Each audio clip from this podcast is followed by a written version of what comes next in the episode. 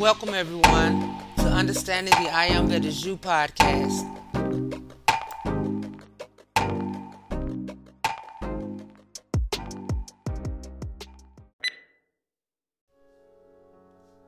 Hey everybody, it's your girl Wynne Ruffin, and I pray all is well with everyone, and your hearts and minds are full of love, joy, and compassion for all your brothers and sisters in spirit.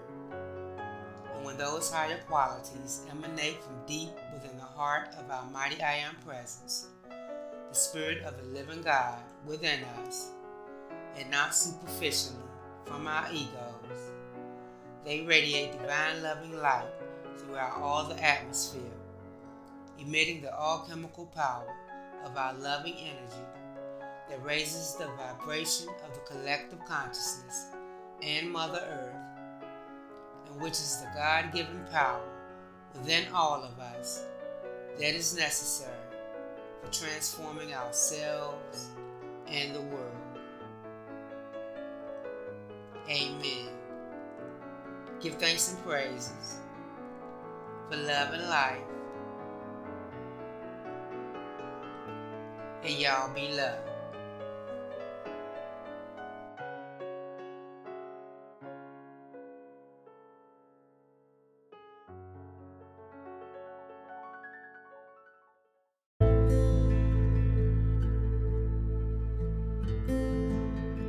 In the unutterable depths were two great lights, the first man, or Father, and his Son, the second man, and also, the Holy Spirit, the first woman, or Mother of all living. Below this triad was a sluggish mass composed of the four great elements, called water, darkness, abyss, and chaos. The Universal Mother brooded over the waters, enamored of her beauty. The first and second man produced from her the third great light, the Christ, and he, ascending above, formed with the first and second man the Holy Church. This was the right-hand birth of the Great Mother. But a drop of light fell downwards to the left hand into chaotic matter. This was called Sophia, or Wisdom, the World Mother. The waters of the ether were thus set in motion, and formed a body for Sophia, the light eon, viz., the heaven sphere. And she, freeing herself, left her body behind, and ascended to the middle region below her mother, the Universal Mother, who formed the boundary of the ideal universe. By her mere contact with the space water she had already generated a sun, the chief creative power of the sensible world, who retained some of the light fluid. This sun was Ialdabaoth, said by some to mean the child of chaos, who in his turn produced a sun, and he another, until there were seven in all, the great formative powers of the sensible universe. And they were fighters, and quarreled much with their fathers. And by means of this interplay of forces on matter came forth the mind, which was serpent-formed, and spirit, and soul, and all things in the world. And Ialdabaoth was boastful and arrogant, and exclaimed, I am Father and God, and beyond me is Yahweh Ialdabaoth, none other. But Sophia, hearing this, cried out to her son, Lie not, Ialdabaoth, for above thee is the Father of all, the first man, and man the Son of Man. And all the powers were astonished at the word, but Ialdabaoth, to call off their attention, cried out, Let us make man after our image. So they made man, and he lay like a worm on the ground, until they brought him to Ialdabaoth, who breathed into him the breath of life, that is to say the light fluid he had received from Sophia, and so emptied himself of his light. And man, receiving it, immediately gave thanks to the first man and disregarded his fabricators, the Elohim.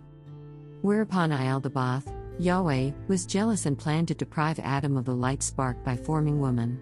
And the six creative powers were enamored of Eve, and by her generated sons, namely, the angels. And so, Adam again fell under the power of Ialdabaoth and the Elohim. Then Sophia, or Wisdom, sent the serpent, mind, into the paradise of Ialdabaoth, and Adam and Eve listened to its wise counsels, and so once more man was free from the dominion of the creative power, and transgressed the ordinance of ignorance of any power higher than himself imposed by Ialdabaoth. Whereupon Ialdabaoth drove them out of his paradise, and together with them the serpent or mind, but Sophia would not permit the light spark to descend, and so withdrew it to avoid profanation. And mind, the lower mind, the serpent formed, the first product of Ialdabaoth, brought forth six sons, and these are the demonial powers, which plague men because their father was cast down for their sake. Now Adam and Eve before the fall had spiritual bodies, like the angels born of this Eve, but after their fall, down from the paradise of Ialdabaoth, their bodies grew more and more dense, and more and more languid, and became coats of skin, till finally Sophia in compassion restored to them the sweet odor of the light, and they knew that they carried death about with them. And so a recollection of their former state came back to them, and they were patient, knowing that the body was put on only for a time. The system then goes on to grapple with the legends of Genesis touching Cain and Noah, et cetera, and the Old Testament record generally, with moderate success, the main idea being that the prophets were inspired by one or other of the seven Elohim, but occasionally Sophia had succeeded in impressing them with fragmentary revelations about the first man and the Christ above. The rest of the system is devoted to the question of the scheme of regeneration and the interpretation of the mystery myths. Sophia, or wisdom, finding no rest in heaven or earth, implored the help of the Great Mother, and she in compassion begged of the first man that the Christ should be sent to help her. And then wisdom, knowing that her brother and spouse was coming to her aid, announced his coming by John, and by means of the baptism of repentance, Jesus was made ready to receive him, as in a clean vessel. And so the Christ descended through the seven spheres, likening himself unto the rulers, and draining them of their power, the light they had retained all flowing back to him. And first of all, the Christ clothed his sister Sophia with the light vesture, and they rejoiced together, and this is the mystical marriage of the bridegroom and the bride. Now Jesus, having been born of a virgin by the working of God, in other words, after the spiritual second birth had been attained by the ascetic Jesus, Christ and Sophia, the one enfolding the other, descended upon him, and he became Jesus Christ. Then it was that he began to do mighty works, to heal, and to proclaim the unknown Father, and profess himself openly the Son of the first man. Whereupon the powers and especially Ialdabaoth took measures to slay him, and so Jesus, the man, was crucified by them, but Christ and Sophia mounted aloft to the incorruptible aeon. But Christ did not forget the one in whom he had tabernacled, and so sent a power which raised up his body, not indeed his gross physical envelope, but a psychic and spiritual body. And those of his disciples who saw this body, thought he was risen in his physical frame, but to certain of them who were capable of receiving it, he explained the mystery, and taught them many other mysteries of the spiritual life. And Jesus now sits at the right hand of his Father, Ialdabaoth, and receives the souls who have received these mysteries. And in proportion as he enriches himself with souls, in such measure is Ialdabaoth deprived of power, so that he is no longer able to send back holy souls into the world of reincarnation, but only those of his own substance, and the consummation of all things will be when all the light shall once more be gathered up and stored in the treasures of the incorruptible aeon. Such is the account of this by no means absurd scheme of the Gnosis preserved to us in the barbarous Latin translation of Irenaeus' summary. That the original system was far more elaborate we may assume from the now known method of Irenaeus to make a very brief summary of the tenets he criticized. The main features of the Christological and soteriological part of the system is identical with the main outlines of the system of the Pistis Sophia, and of one of the treatises of the Codex Brucianus. This is a very important point, and indicates that the dates of these treatises need not necessarily be later than the time of the Bishop of Lyons, but the consideration of this important subject must be reserved for the sequel. Interesting again is it to remark the influence of the Orphic, Pythagorean, Platonic, and Hermetic tradition in the cosmological part, and to observe how both the Hellenic and Jewish myths find a common element in the Chaldean tradition. Fragments of a Faith Forgotten, by G R S Mead, nineteen hundred.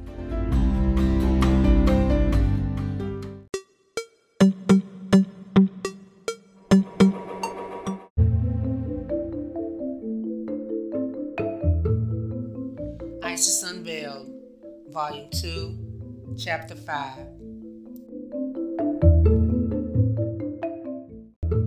The Gnostics, as well as the Nazarenes, allegorizing on the personification, said that the first and second man loved the beauty of Sophia, Sephirah, the first woman, and thus the Father and the Son fecundated the heavenly woman, and from primal darkness procreated the visible light. Sephirah is the invisible, or spiritual light, whom they call the Anointed Christum, or King Messiah. This Christus is the atom of dust before his fall, with the spirit of the Adonai, his father, and Shekinah Adonai, his mother, upon him, for Adam Primus is Adon, Adonai, Adonis. The primal existence manifests itself by its wisdom, and produces the intelligible Logos, all visible creation. This wisdom was venerated by the Ophites under the form of a serpent. So far, we see that the first and second life are the two atoms, or the first and the second man. In the former lies Eva, or the yet unborn spiritual Eve, and she is within Adam Primus, for she is a part of himself, who is androgyne. The Eva of dust, she who will be called in Genesis the mother of all that live, is within Adam the second. And now, from the moment of its first manifestation, the Lord Manu, the unintelligible wisdom, disappears from the scene of action. It will manifest itself only as Shekinah, the grace, for the corona is the innermost light of all lights, and hence it is darkness' own substance. In the Kabbalah, Shekinah is the ninth emanation of Sephirah, which contains the whole of the ten Sephiroth within herself. She belongs to the third triad and is produced together with Malkuth or kingdom, of which she is the female counterpart. Otherwise, she is held to be higher than any of these, for she is the divine glory, the veil or garment, of Ensof. The Jews, whenever she is mentioned in the Targum, say that she is the glory of Jehovah, which dwelt in the tabernacle, manifesting herself like a visible cloud. The glory rested over the mercy seat in the Sanctum Sanctorum. In the Nazarene or Berdaanian system, which may be termed the Kabbalah within the Kabbalah, the Ancient of Days, Antiquus Altus, who is the father of the Demiurgus of the universe, is called the Third Life, or Abater, and he is the father of Fetahil, who is the architect of the visible universe, which he calls into the existence by the powers of his genii at the order of the greatest, the Abater answering to the father of Jesus in the later Christian theology. These two superior lives, then, are the crown within which dwells the greatest Firho. Before any creature came into existence, the Lord Firho existed. This one is the first life, formless and invisible, in whom the living spirit of life exists, the highest grace. The two are one from eternity, for they are the light and the cause of the light. Therefore, they answer to the Kabbalistic concealed wisdom, and to the concealed Shekinah, the Holy Ghost. This light, which is manifested, is the garment of the heavenly concealed, says Idrasuta. And the heavenly man is the superior Adam. No one knows his paths except Macroprosopus, Long Face, the superior active God. Not as I am written will I be read, in this world my name will be written Jehovah and read Adonai, say the rabbins, very correctly. Adonai is the Adam Kadmon, he is father and mother both. By this double mediatorship the spirit of the ancient of the ancient descends upon the Microprosopus, Short Face, or the Adam of Eden. And the Lord God breathes into his nostrils the breath of life. When the woman separates herself from her androgyne, and becomes a distinct individuality, the first story is repeated over again. Both the father and son, the two Adams, love her beauty, and then follows the allegory of the temptation and the fall.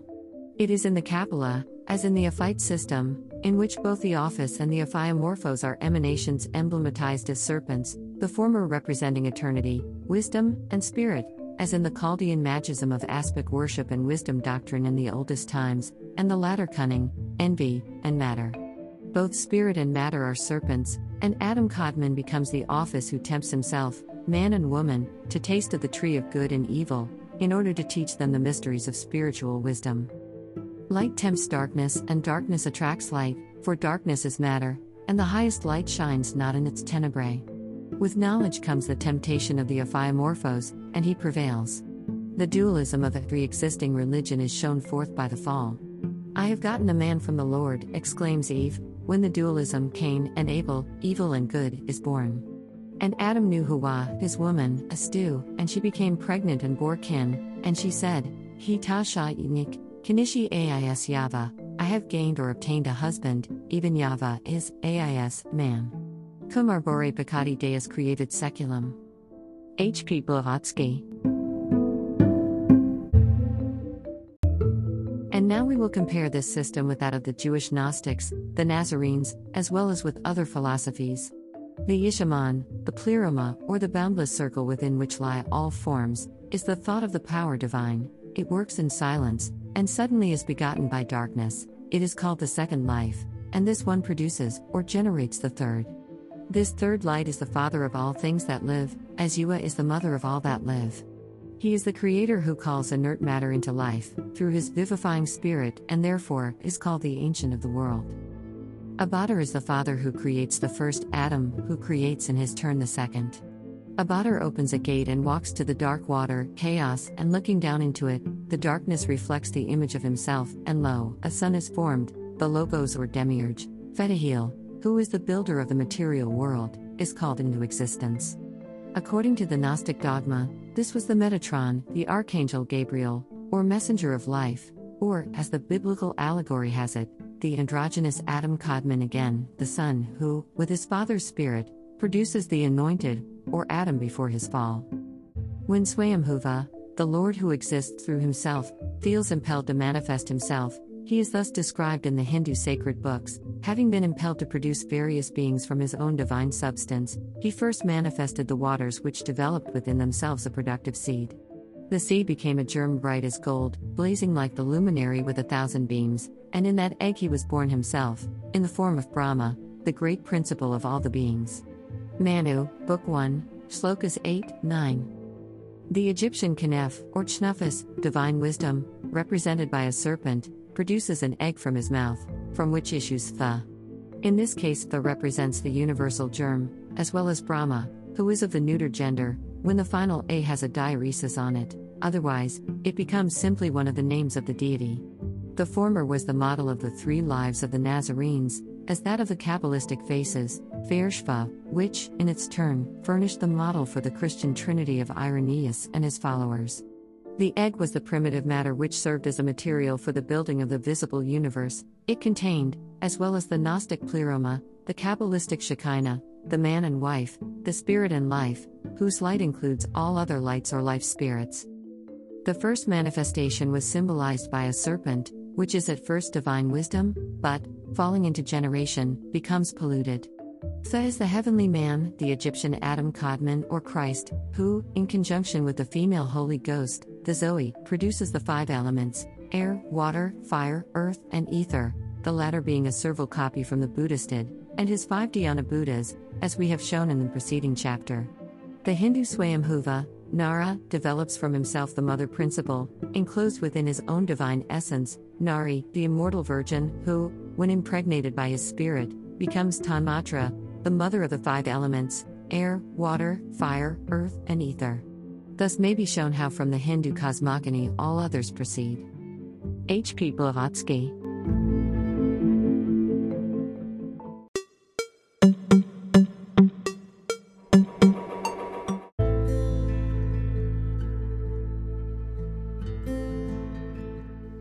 The I Am Discourses, Volume sixteen.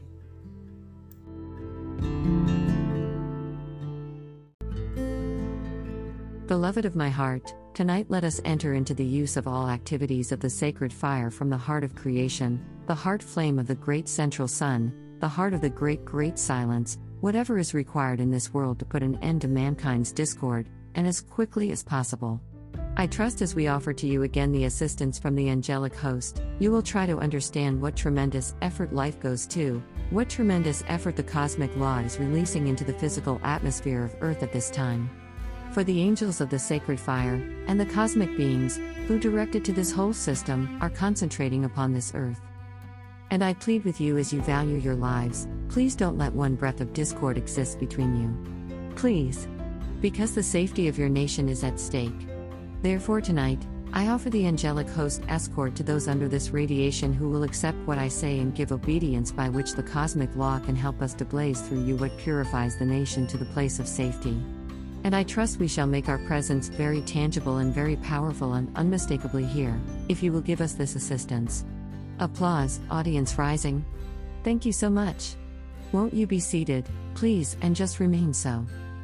Now tonight I am tipping you off, as they say, because I am going to ask you to make the call for the visible, tangible presence of the angelic host and the cosmic beings, sacred fire presence in the lower atmosphere of Earth, anywhere and everywhere within this nation that is necessary to hold it protected, and is necessary to hold a certain amount of purity invincibly in control of what is within your borders. The mass of people are filled with fear and doubt, all of which is blackness. Discord is blackness. And so tonight as we offer you the visible, tangible presence of the activities of the sacred fire from the great great silence, the angelic host and the cosmic beings visible, tangible presence and activities, manifestations of the sacred fire from the great great silence, all of which are needed to produce enough purity within your borders to fire the people awake. Because one of the easiest ways that we have to awaken mankind is to shock the people awake by manifestations of the divine being's direction of the sacred fire. and it can come in infinite ways to awaken every human being within your borders. So, if you care to join us in the awakening of all that lives within your borders, to the acceptance and the visible, tangible presence of the sacred fire control of conditions within your land, it will offset and prevent the riots, the violence, the desecration, and that which the hordes of evil intend to impose, for nothing on earth except destruction. Beloved Archangel Michael,